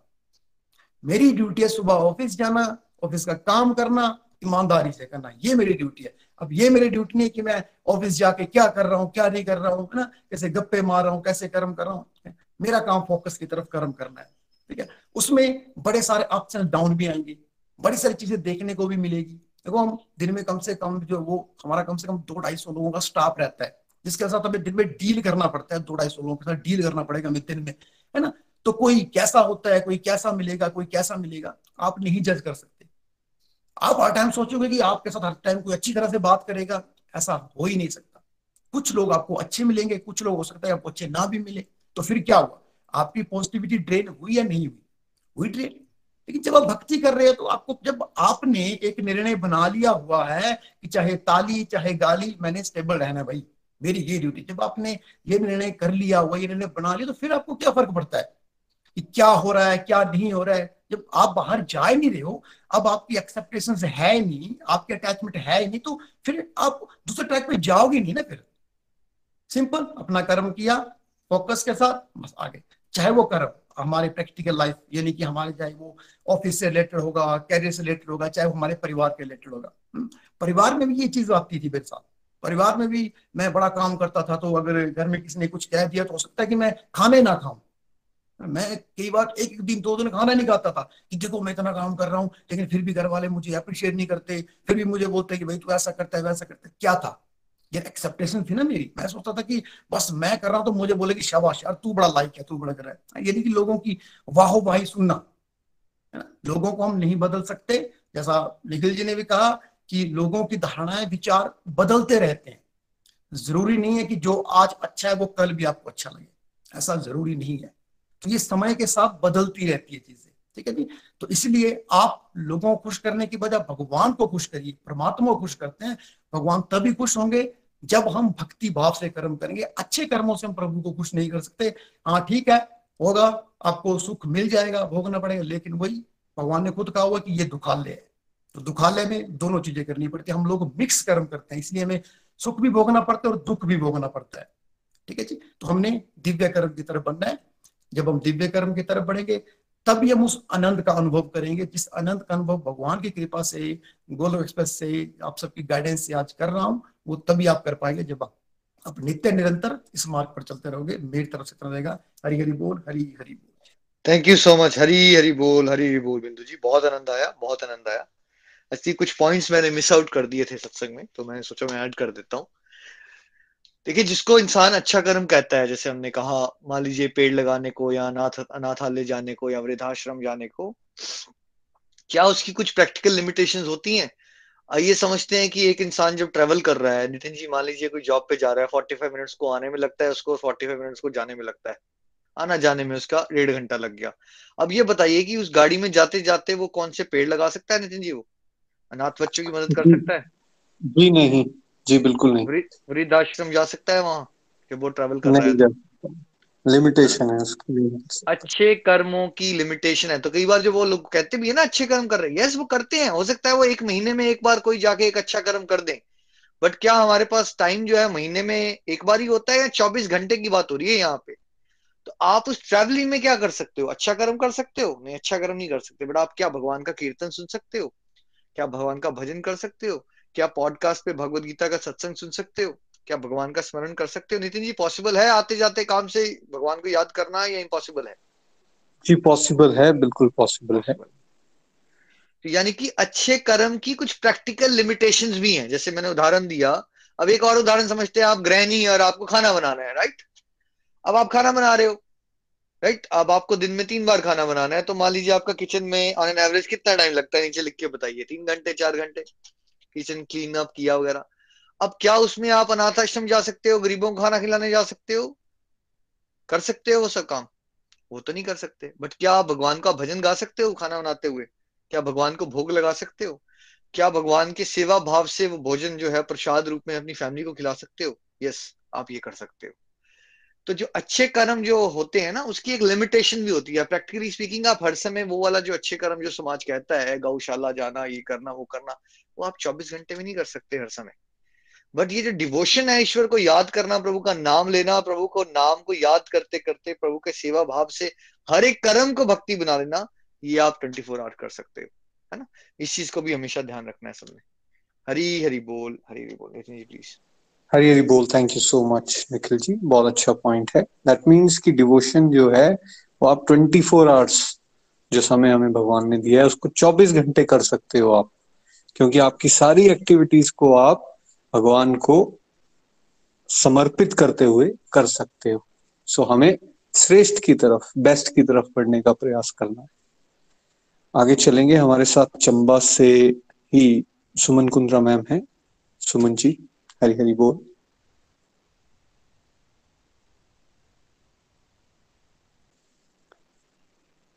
हरी हरी बोल, सुमन कुंद्रा जी। चलिए कोई बात नहीं, आगे चलेंगे। हमारे साथ राशि जी हैं पठानकोट से। राशि जी।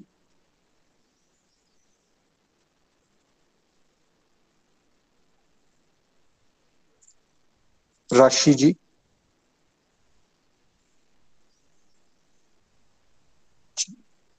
बबीता जी हैं हमारे साथ। बबीता जी। हरी हरी बोल हरी बोल एवरीवन मैं बबीता महाजन गुरदासपुर से। आज का सत्संग बहुत ही दिव्य था जिसमें निखिल जी ने हमें बताया कि अच्छे कामों की जो है आ, मतलब आ, वही जो है काफ़ी नहीं है। भक्ति में कर्म अगर करते हैं तो वो जो है उससे हमें सेटिस्फेक्शन मिलती है। तो निखिल जी ने बहुत ही अच्छे तरीके से बताया कि आ, अच्छे बुरे की डेफिनेशन हमेशा टाइम टू टाइम जो है बदलती रहती है। लेकिन जो है हम जब जो है भक्ति को ऐड करके कुछ काम जो मतलब जिसको हम अच्छा समझते हैं या बुरा समझते हैं वो करते हैं तो वो जो है दिव्य हो जाता है और उससे जो है आनंद की अनुभूति होती है। मैं अपना ही एग्ज़ाम्पल देती हूँ, जब मेरी शादी हुई थी तो मैं मतलब मन में ये था कि मैं इस तरह से कर्म करूँगी जिससे कि सभी खुश हो जाएँगे। मतलब जो हमने अपने पिछले पेरेंट्स के घर में देखा था कि जिस वजह से जो है हमारे पेरेंट्स अपने मतलब बच्चों से थोड़े नाराज़ रहते थे। मैं उस हिसाब से सोचती थी कि मैं इस तरह से करूँ कि मैं अपने इन लॉज को खुश कर सकूँ। तो जब मेरी शादी हुई तो मैंने क्या किया? उस तरह से कर्म करने शुरू कर दिए। लेकिन वही था कि एक्सपेक्टेशंस थी कि वो खुश हो जाएँ और मुझे अप्रिशिएट भी करें और ईगो भी थी कि मैं कर लूँगी। और जब जो है, मैं अपनी तरफ़ से बिल्कुल परफेक्ट करने की कोशिश करती थी। लेकिन गलतियाँ हो जाती हैं और जब एप्रिसिएशन नहीं मिलती थी, तब मुझे दुख होता था। तो वजह यही थी कि मैंने एक्सपेक्टेशन लगाई थी और साथ में ईगो थी कि मैं कर लूँगी। और जिस वजह से जो है मुझे दुख होता था और मैं मतलब आगे उसको कंटिन्यू कर भी नहीं पाती थी। और जैसे ही जो है गोलोक एक्सप्रेस के साथ जुड़ी हूँ। अब वही चीज़ है। मैं जो है, जो भी ड्यूटी मतलब जो भी घर का काम कर रही हूँ, वो ये सोच के करती हूँ कि ये भगवान ने दिया है, भगवान द्वारा दी गई ड्यूटी है। अगर खाना भी बना रही हूँ तो मतलब मन में ये होता है कि ये भगवान के लिए भोग बना रही हूँ, जिसको जो है, सभी खाएँगे तो प्रसाद रूप में ग्रहण करेंगे तो हम सभी के अंदर जो है ट्रांसफॉर्मेशन आएगी, हमारा जो है भगवान के प्रति प्रेम बढ़ेगा। तो इस एक्सपेक्टेशन के साथ जो है, भगवान का नाम जाप करते, भगवान की लीलाओं को याद करते जब मैं खाना बनाती हूँ ना तो बहुत ही आनंद आता है। और मन में ये भी नहीं होता है कि दूसरे जो है इसकी प्रेस करें, क्योंकि मुझे होता है कि मैंने भगवान के लिए बनाया है, भगवान खुश हो जाए, भगवान की खुशी के लिए कर रही हूँ, भगवान को ये चीज़ पसंद आनी चाहिए। तो बस इंटेंशन का फ़र्क हुआ तो जो है आनंद की अनुभूति होनी शुरू हो गई। और एक और एग्ज़ाम्पल मैं देती हूँ अपने हस्बैंड का कि आ, हमारे कुछ रिलेशन में ही है उनका कोई काम बिगड़ गया। तो मैंने अपने हस्बैंड को कहा कि अगर आपका हाथ पड़ता है तो आप उनका जो है काम आ, करवा दीजिए। तो मेरे हस्बैंड ने वो काम करवा दिया। लेकिन वो एक्सपेक्ट कर रहे थे कि आ, मतलब कि वो उनकी प्रेज करें या जो है उनको मतलब क्रेडिट दें। हाँ कुछ लोगों ने घर में उनको मतलब अप्रिशिएट किया और जिनका काम था उन्होंने जो है थैंक यू तक नहीं कहा। सॉरी तो जिस वजह से मेरे हस्बैंड बड़े मतलब परेशान थे। लेकिन मैं इस समय जो है डिवोशन में आ चुकी हूँ। जैसे कि गोलोक एक्सप्रेस के साथ जुड़ चुकी थी। तो मुझे इस चीज़ का कोई फ़र्क ही नहीं पड़ा कि उन्होंने थैंक यू किया कि नहीं किया या दूसरों ने उसको मतलब उनको अप्रिशिएट किया कि नहीं किया। मैं तो ये सोच के कर रही थी कि आ, मतलब हम लोग जब सभी जो है वासुदेव कुटुंब में हैं और हम सभी भगवान के बच्चे हैं अगर हम एक दूसरे की हेल्प करेंगे तो भगवान खुश हो जाएँगे। तो इस वजह से इस इंटेंशन के साथ मैंने अपने हस्बैंड को कहा था। लेकिन वही बात है कि जब जो है हम इस आ, मतलब इंटेंशन के साथ करते हैं कि भगवान को खुश करने के लिए हमने करना है। तो वही चीज़ का जो है, चाहे क्रेडिट मिले, चाहे अप्रिसिएशन मिले, चाहे क्रिटिसिज्म मिले तो कोई फ़र्क नहीं पड़ता है। लेकिन अगर जो है, हम एक्सपेक्टेशंस के साथ करते हैं कि दूसरे हमारी वाई करें, हमें जो है अप्रिशिएट करें तो फिर जो है, हमें दुख होता है। तो इसलिए जो है अच्छा बुरा की डेफिनेशन जो है, दिन ब दिन time to time place to place जो है बदलती रहती है। हमें जो है वो कर्म करने हैं जो स्क्रिप्चर्स के अकॉर्डिंग है, जो जो है भगवान को खुश करने वाले हैं और भक्ति करते हुए करने हैं। जैसे कि निखिल जी ने बताया कि हर समय हम जो है अच्छे कर्म नहीं कर सकते हैं। जैसे हम लोग जो है वृद्धाश्रम जाते हैं, अनाथालय जाते हैं, उस समय हमें बहुत अच्छा लगता है, लेकिन वो हम जो है सारा दिन नहीं कर सकते हैं। अगर हम जो है अपनी हर एक्टिविटीज़ में भगवान को ऐड करते हैं भजन करते हुए जब भी हम डिस्ट्रक्टिव कर रहे होते हैं तो हम उसको जो है आ, मतलब अगर हम किसी के साथ फ़ोन पे बात ही कर रहे हैं उसको डिवोशन में कन्वर्ट कर लें तो उसका आनंद ही कुछ और है। तो इन चीज़ों में ही जो है असली आनंद आता है। तो असली आनंद जो है हमें अभी पता चला है गोलोक एक्सप्रेस के साथ जुड़कर। तो इसलिए जो है ये जो गलत धारणा है कि अच्छे कर्म काफ़ी हैं, भक्ति की ज़रूरत नहीं है तो ये बिल्कुल जो है गलत है। हमने गोलोक एक्सप्रेस के साथ जुड़कर ही ये सीखा है। Thank you Nikhil ji, Nitin ji once again बहुत ही आनंद आया। हरी हरी बोल, हरी हरी बोल। हरी हरी बोल, हरी हरी बोल। Thank you very much Babita ji. बहुत अच्छे एग्जाम्पल्स दे के आपने आज के टॉपिक के साथ लिंक करके हमें बताया। और आप आप इस कंक्लूजन पे पहुँच चुके हो प्रैक्टिस कर रहे हो इस बात को कि नहीं डिवोशनल एक्टिविटीज़ को करना है अच्छे कर्म ही काफ़ी नहीं है। या कोई ये सोचे कि भाई भक्ति की कोई ज़रूरत नहीं तो बिल्कुल बात गलत है। आ, बिल्कुल सही नॉलेज अब आपने पकड़ी है और इसके बेसिस पे आप आगे बढ़ पा रहे हो और उसको एंजॉय कर पा रहे हो अपनी लाइफ को। आ, यही यहाँ इंटेंशन है कि हम समझें इन बारीक पॉइंट्स को और फिर इनको अपने जीवन पे उतारने की कोशिश करें। आइए आगे चलते हैं। हमारे साथ रीता जी हैं पठानकोट से ही। रीता जी। हरी बोल निखिल नितिन जी। हरी हरी बोल। सुमन जी। हरी हाँ, हरी बोल। टेक्निकल प्रॉब्लम थी ना चल नहीं रहा था ऑन नहीं हो रहा था तो मैंने दूसरे फ़ोन से ज्वाइन किया है। जी तो कोई बात नहीं सुमन मैं जी क्या मैं अपने रिव्यूज़ दे सकती हूँ अभी के बाद में देने हैं? जी जी आप दे सकती हैं कोई बात नहीं पहले आपको सुन लेते हैं। हाँ हाँ हरी बोल हरी बोल एवरीवन देखिए आज का टॉपिक बहुत बहुत ब्यूटीफुल था। निखिल जी ने और नितिन जी ने बहुत ही सुंदर वे से हमें ये समझाया। और देखिए जब मैंने इस टॉपिक को समझा था शायद सम, इस टॉपिक को समझने से पहले मेरे में भी यही भाव होता था कि मतलब जो भी हम अच्छे कर्म कर रहे हैं वही काफ़ी है भक्ति की आवश्यकता नहीं है लेकिन ये मिथ है है ना? देखिए अच्छे कर्मों के साथ साथ भक्ति का होना बहुत ज़रूरी है। और जब मैंने इसको अपने जीवन में उतारा है। इसको समझ के टॉपिक को समझ के गोल एक्सप्रेस के साथ जुड़कर भक्ति को अपने जीवन में लाया है। तो मुझे कोई भी काम, कोई भी काम या सेवा का काम, मैं ये समझती हूँ कि ये मेरी सेवा है। जी मुझे प्रभु जी ने दी है, चाहे मैं वर्क प्लेस पे हूँ, बच्चों को गाइड कर रही हूँ। तो मुझे ये लगता है कि मैं बच्चों को जो गाइड कर रही हूँ जो टॉपिक्स है हमारे, उनको कोलेट करके, अपने लेक्चर के साथ तो ये भी मेरी बहुत बड़ी सेवा है। है ना? तो हर काम जब हम ये, क्योंकि जब हम ये सोचते हैं ना कि हम अच्छे कर्म कर रहे हैं, भक्ति की आवश्यकता नहीं है तो उसमें कहीं ना कहीं ईगो का भाव आ जाता है ना? हमारे मन में ईगो आ जाती है, अहंकार आता है, मैंने किया। जैसे कि पहले हम अनाथ आश्रम जाते थे, है ना? तो या कहीं भी आते थे तो हम, हमारे मन में ये आता था कि मैंने किया, है ना? जब से ये ये टॉपिक को सुना है तो इसमें मन में ये भाव आ गया कि हम तो कुछ भी नहीं करने वाले।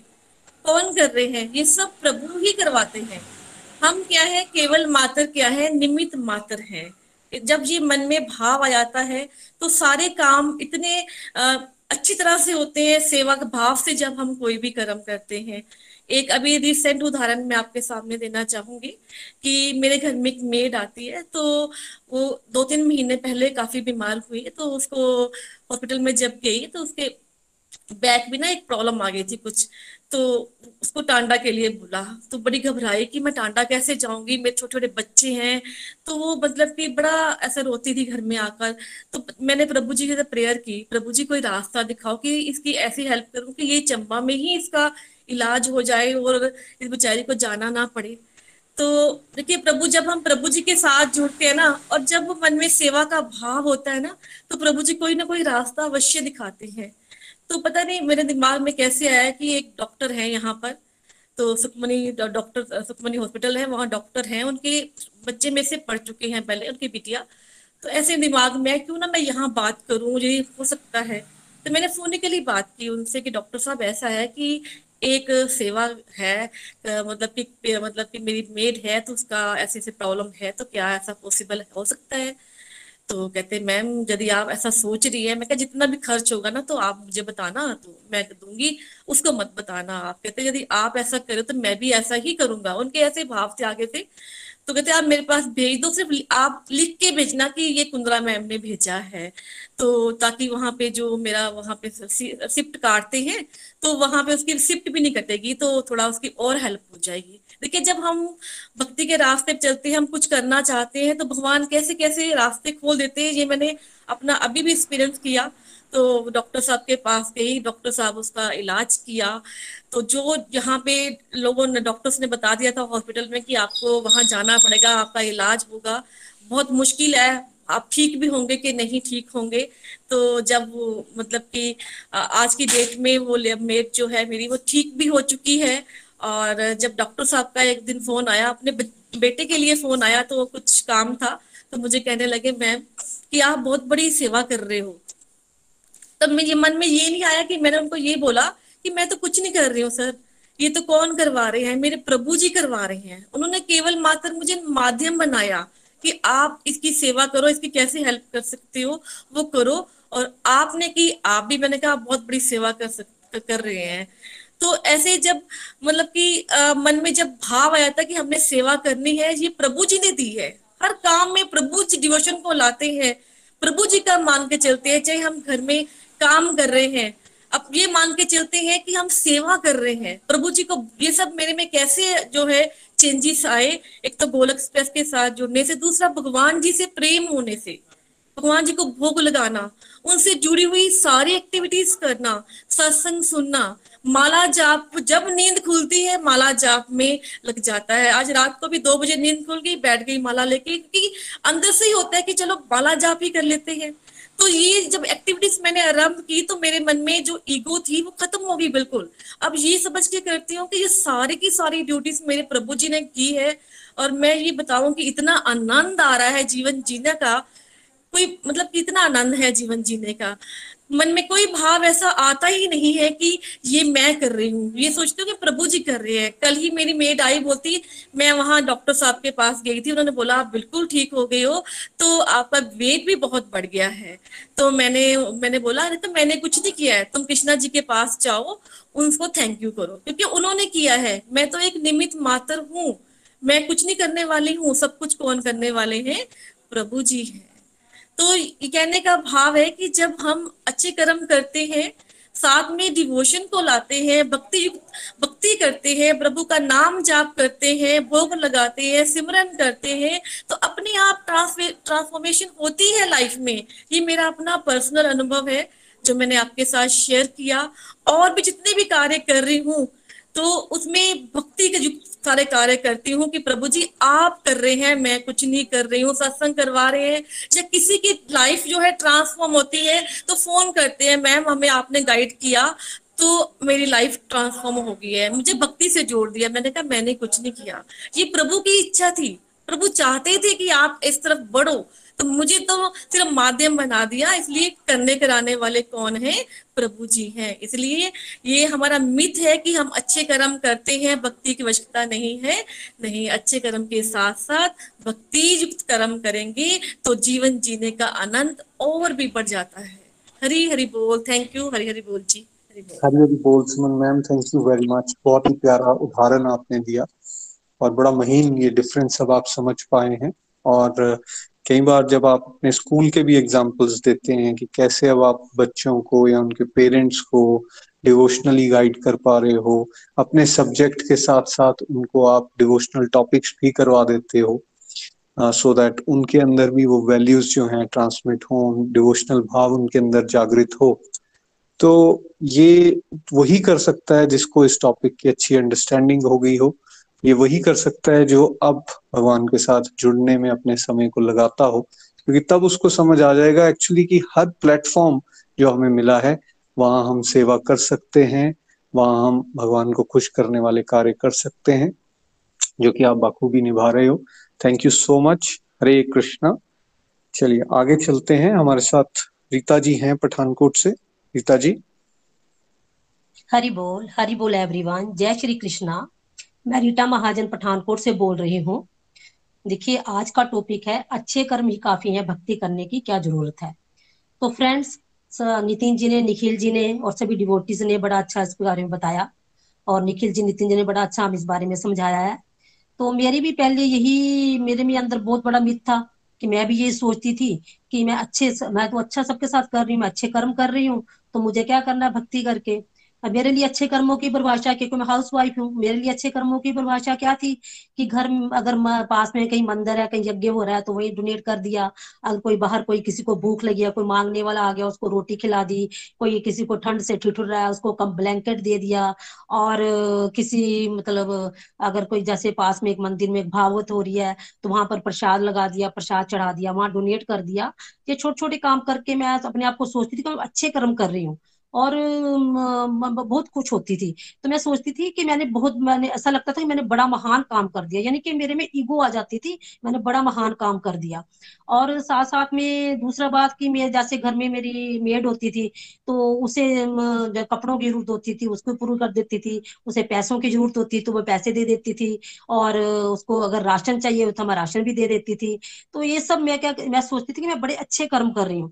लेकिन जब ये मैं करती थी अंदर मेरे अंदर एक मैं की भावना आ जाती थी और एक्सपेक्टेशन भी मेरी हो जाती थी, क्योंकि मेरी, मैं सोचती थी, मैं उसके लिए इतना कुछ कर रही हूँ तो शायद चलो वो थोड़ा बहुत मेरी भी हेल्प कर दी, मुझे ज़रूरत होगी तो मेरी हेल्प कर देगी। तो लेकिन जब मैं, वो उससे कुछ काम करने के लिए कभी कहती तो वो जब मना कर देती तो मैं दुखी हो जाती थी तो क्योंकि मैंने उसके साथ एक्सपेक्टेशन लगाई होती थी। और इस तरह मैं बहुत दुखी हो जाती थी कि मैंने उसके लिए इतना कुछ किया, उसने पैसे भी दिए, उसको छुट्टियाँ भी नहीं काटी, हर काम उसके लिए किया, लेकिन उसने मेरे साथ मुझे मना कर दिया।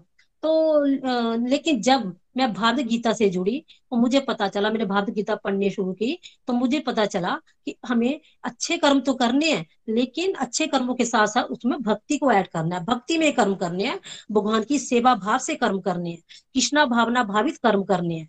और फिर मैंने ऐसा ही, जब मैंने ऐसा पढ़ा तो मेरे तो कर्म करने का काम करने की परिभाषा ही बदल गई।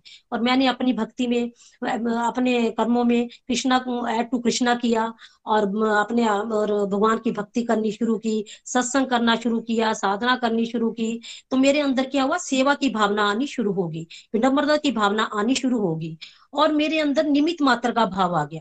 और मैंने मैंने भगवान का थैंक्स करना शुरू कर दिया। क्योंकि पहले मैं कभी भगवान का थैंक्स नहीं कर पाती थी। तो मैंने थैंक्स करना शुरू किया और मैंने, मेरे में अंदर ये भाव आना शुरू हो गया कि भगवान, मेरा अपना तो कुछ नहीं है, सब कुछ तो आपका दिया हुआ है। मैं तो सिर्फ़ निमित मात्र हूँ। मुझे तो आपने माध्यम बनाया है, आप मुझे दे रहे हैं और मैं आगे दे रही हूँ। तो इस तरह जब मैंने अच्छे कर्मों में साथ साथ भक्ति को ऐड करना शुरू किया तो मुझे अपने अंदर इनर पीस का अनुभव हुआ। तो मैं एक इसके लिए एक एग्ज़ाम्पल भी देना चाहूँगी कि मेरी एक देवरानी थी, देवरानी सॉरी है, उसको उनके ना तो हस्बैंड की डेथ होगी तो वो बेचारी बहुत दुखी रहती थी। तो जब मैं उसके पास जाती थी तो बुरो होती थी। तो मैंने धीरे धीरे जब भागवत गीता से जो कुछ सीखा तो जैसे मैंने, मुझे पता चला कि नहीं, उसको उसको मैंने काउंसलिंग करनी शुरू की, फिर मैं उसको बताना किया कि हमारे कर्मों का फल है। तो धीरे धीरे धीरे उसको साथ उसके भागवत के साथ जोड़ा, उसको भागवत भी पढ़ानी शुरू की, उसको सुनानी शुरू की तो धीरे धीरे क्या हुआ कि वो उसमें जो अपने डिप्रेशन में से, वो डिप्रेशन में चली गई थी। तो डिप्रेशन में धीरे धीरे बाहर निकलना शुरू होगी और धीरे धीरे करते हुए जब उसने भागवत करना शुरू कर दी, फिर मैंने उसे सत्संग के साथ जोड़ा।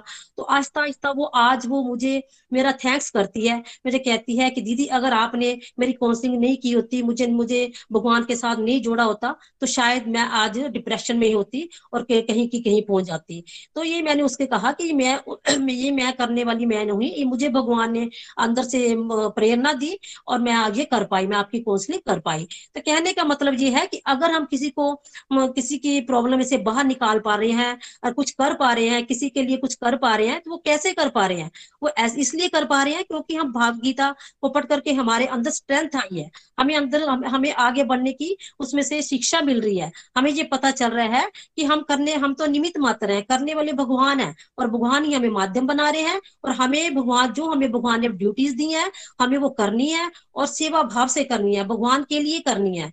तो इस तरह से हमें ये, और साथ में जैसे निखिल जी ने बताया कि हर समय तो हम, भक्ति में कर्म तो कर नहीं, हम तो सॉरी हर हर समय हम सत्संग साधना सेवा तो कर ही नहीं सकते हैं। तो इसलिए हमें भक्ति में कर्म तो हम कर ही सकते हैं, क्योंकि जैसे कि मैं गृहिणी हूँ तो जैसे अब मैं भोग लगाती हूँ, भगवान को लिए खाना बना रही हूँ तो मैं भगवान के लिए गुनगुनाती हूँ, भगवान के लिए भोग बना रही हूँ, भगवान को याद कर रही हूँ, भगवान के लिए भोग लगा रही हूँ और जैसे मेरा छोटा सा पोता है, उसको मैं सुलाना होता है तो मैं भगवान का नाम लेके उसको सुला रही हूँ। हरे कृष्णा हरे कृष्णा कृष्णा, हरे राम हरे राम राम, हरे हरे। इस तरह के होता है, मेरे मन में चौबीस घंटे भगवान का नाम जब चलता रहता है। और जब हमारे अंदर भगवान का नाम जब चलता रहता है और हर समय भगवान से जुड़े रहते हैं तो हम कभी भी गलत काम की ओर नहीं चलते हैं और हमें अच्छे ही कर्म करते हैं, साथ में हमारे भक्ति में कर्म हो जाते हैं। तो हमें देखिए फ्रेंड्स हमने पहले कभी कर्मों के बारे में पता ही नहीं केवल अच्छे कर्म और बुरे कर्मों के बारे में पता था। तो हम बाकी और से व्यक्ति में कर्मों के बारे में तो हमें पता नहीं था। ये तो हमें बाद में जब गीत का हमने भाव गीता पढ़ी तो हमें पता चला कि हमें जो है, भक्ति में कर्म करने हैं। अगर हमें मुक्ति प्राप्त करनी है तो भक्ति में कर्म करने हैं, कृष्णा भावना भावित कर्म करने हैं, दिव्य कर्म करने हैं। क्योंकि अच्छे कर्म करने से ही हमारे अंदर अहंकार की भावना जो है अच्छे कर्म करने से हमारे अंदर अहंकार की भावना आती है, और इसलिए हम क्या है? बद जीव है। और बार बार हम क्या करते हैं? कर्म करते हैं और मरण जन्म के चक्कर में फंसे रहते हैं। और अगर हम भक्ति में कर्म करेंगे, भक्ति में कर्म करने से क्या होगा? हमारे सारे कर्म दिव्य हो जाएँगे और दिव्य कर्म करने से क्या होगा? हम बंधन से मुक्त हो जाएँगे, हो सकते हैं। और धीरे धीरे हम क्या करते हैं, हमें भगवान के धाम में भी एंट्री मिल सकती है। इसलिए जो कि हमारा असली घर है। तो फ्रेंड्स, मैंने भी यही मुझे, मेरे भी यही मैं भी यही कहना चाहूँगी कि हमें जो है, अच्छे कर्म तो करने हैं, लेकिन साथ में उसको भक्ति को ऐड करना है भक्ति को ऐड करेंगे तो हमारे सारे कर्म दिव्य हो जाएँगे। इसलिए हमें इसी रास्ते पे आगे चलना है। हरी हरी बोल जी हरी हरी बोल, मैं इतना ही कहना चाहूँगी। Thanks Krishna thanks Nikhil ji thanks everyone thanks मैं अपने सभी मेंटर्स का भी धन्यवाद करना चाहूँगी हरी बोल रीता जी हरी बोल धन्यवाद। आपने अपने उदाहरण देकर इस टॉपिक के साथ लिंक करके हमें समझाया। बस एक स्लाइड से करेक्शन ज़रूर मैं करना चाहूँगा। जब बात ये की गई थी कि जो अच्छे कर्म है वो इंडिविजुअल जो एक इंडिविजुअल है वो 24 घंटे नहीं कर सकता उसकी लिमिटेशन है एक। लेकिन सत्संग साधना सेवा और सदाचारी जीवन जो हम सीख रहे हैं भक्ति युक्त कर्म उसको आप 24 फोर आवर्स कर सकते हो। इसके अलावा आपने बहुत बढ़िया तरीके से सारी अपनी बात रखी। ईश्वर की कृपा बनी रहे। इसी तरह सब लोग आगे बढ़ते रहें। आइए, अब हम जम्मू चलते हैं शामी जी के पास। आज का भजन हमें वो सुनाने वाली हैं। हरी हरी बोल शामी जी। हरी हरी बोल एवरीवन जय श्री कृष्णा। आज का सत्संग हमेशा की तरह बहुत ही दिव्य रहा और यही समझ आया कि हमें अच्छे कर्म ही काफ़ी नहीं है, क्योंकि अच्छे का ऑपोजिट भी बुरा है, सुख का ऑपोजिट भी बुरा है। लेकिन जो डिवाइन कर्म हम करते हैं, भगवान की खुशी के लिए और भगवान के लिए करते हैं, वो हमें आनंद देते हैं, क्योंकि आनंद का कोई भी ऑपोजिट नहीं है। तो अगर हमें आनंद की तरफ़ बढ़ना है तो हमें डिवाइन कर्म करने हैं। और क्योंकि वही हमें आनंद की तरफ़ लेके जा सकते हैं, वही हमें भगवत धाम लेके जा सकते हैं। तो आज का सत्संग बहुत ही अच्छा रहा और अब मैं भजन की तरफ़ चलूँगी, क्योंकि समय की वैल्यू करते हुए और उससे पहले मैं एक मिनट अपनी बात रखना चाहूँगी कि लास्ट मंथ लास्ट वीक में मेरा और मेरे बेटे का एक कार एक्सीडेंट हो गया था।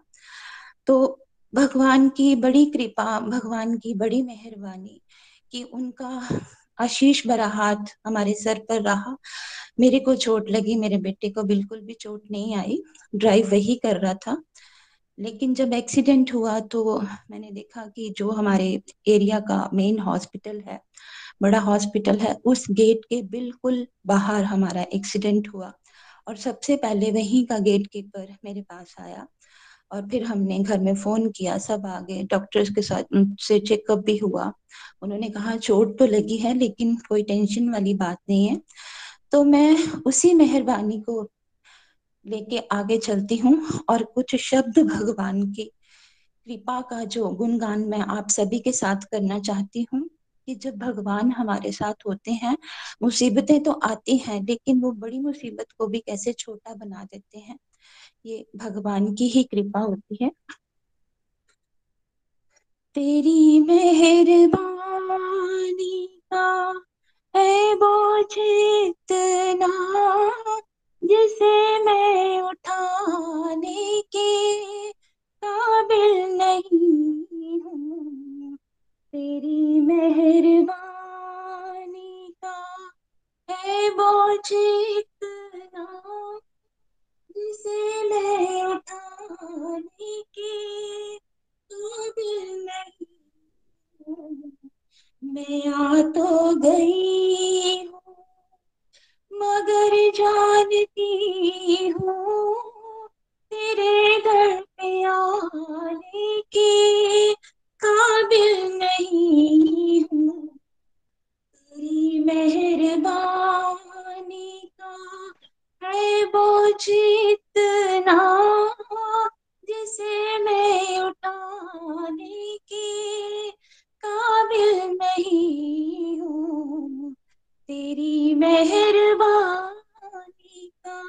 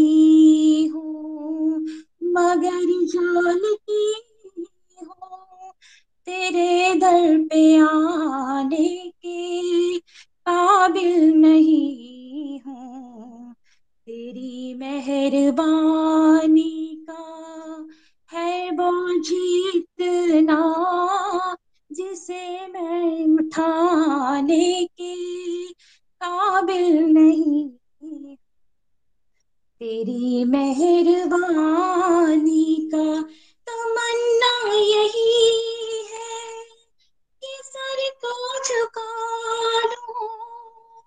दीदार तेरा जी भर के पालूं।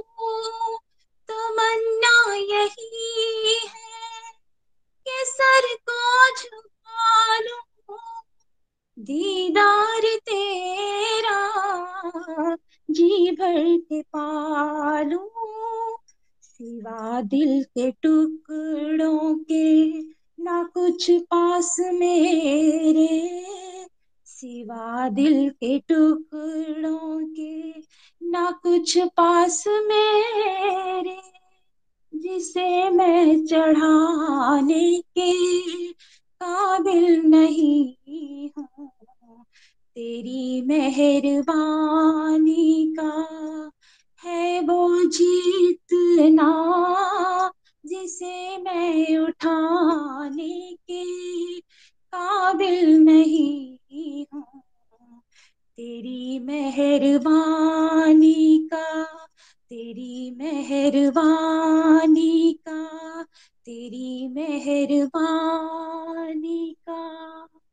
है वो जिसे मैं उठाने के काबिल नहीं हूँ। तेरी मेहरबानी का। हरी हरी बोल, हरी हरी बोल। जय Shri Krishna.